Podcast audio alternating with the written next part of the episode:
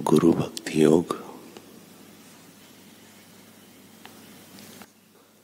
सत्य के कंटकमय मार्ग में आपको गुरु के सिवाय और कोई उचित मार्गदर्शन नहीं दे सकता।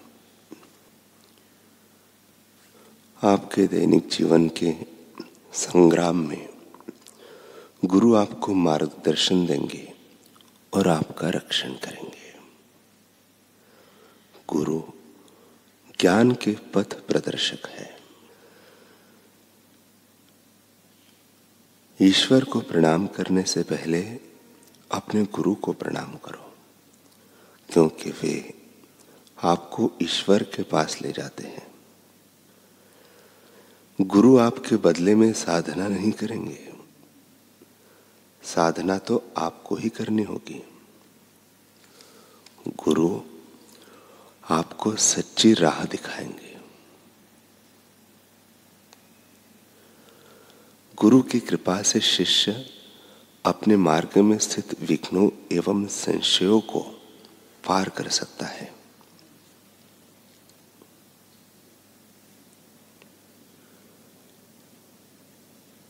अगर आपको सदगुरु प्राप्त नहीं होंगे तो आप आध्यात्मिक मार्ग में आगे नहीं बढ़ सकेंगे।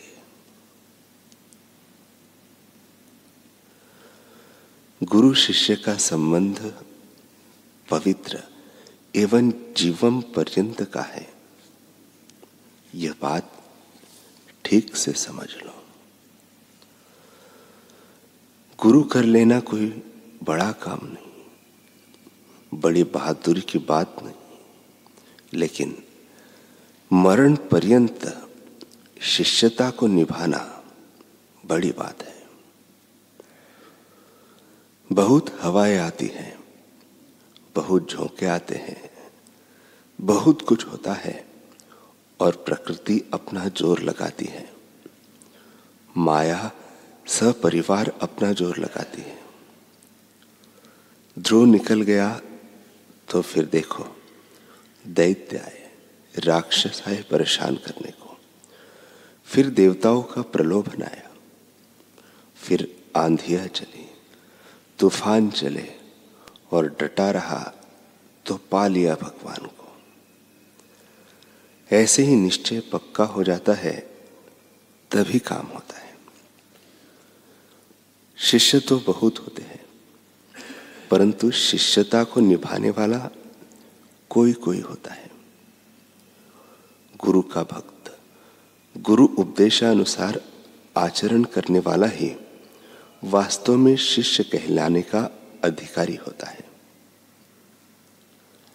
जिस शिष्य में गुरु भक्ति एवं गुरु सेवा का भाव नहीं होता, वह शिष्य होते हुए भी शिष्य नहीं।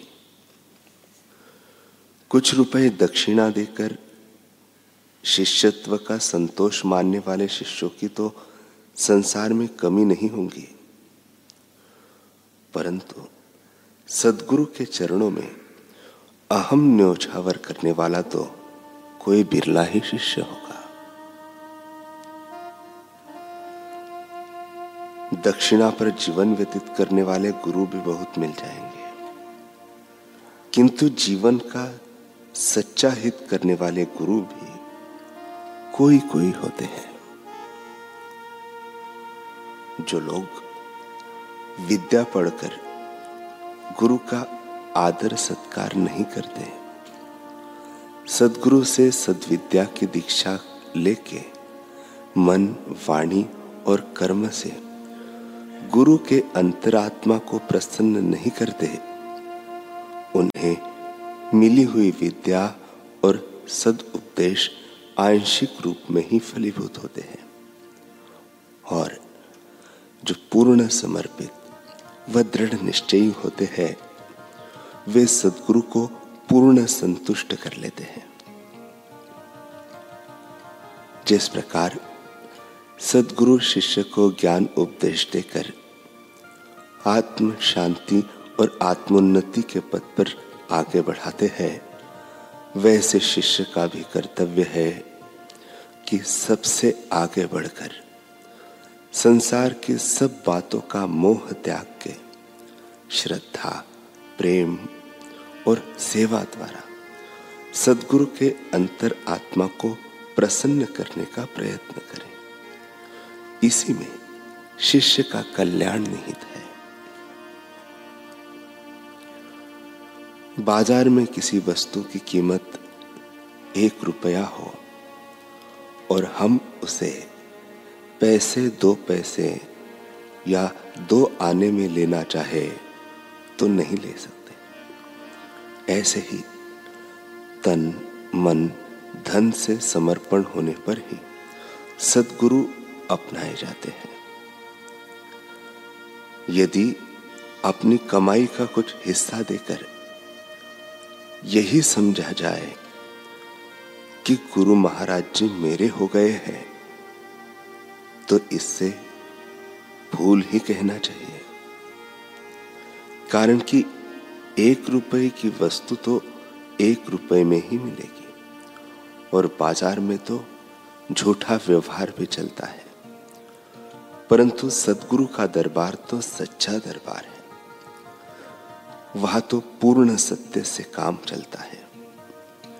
यदि तन, मन, धन से संपूर्ण समर्पण ज़रूरी न होता तो कहने की आवश्यकता न थी। और शास्त्रों में भी कई जगहों पर नहीं आता। जिस कार्य के पूरा होने में सेवा की आवश्यकता होती है, उसमें सेवा से ही काम चलता है। बिना सेवा के शिष्य बन जाता तो शास्त्रों को सेवा के लिए कहने की क्या ज़रूरत?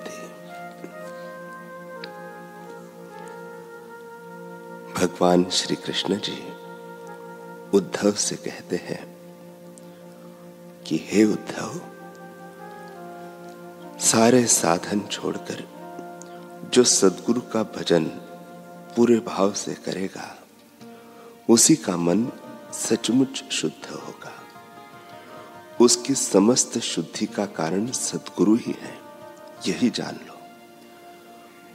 उनके मुख से निकला शब्द ही ब्रह्म साक्षात्कार तक पहुंचाता है।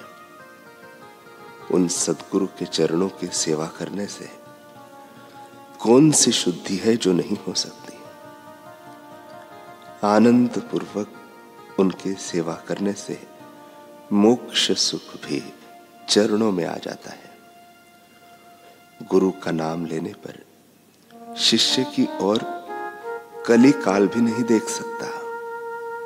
अतः गुरु भजन के साथ जो जुड़ता है, वही अपना लक्ष्य सिद्ध कर पाता है।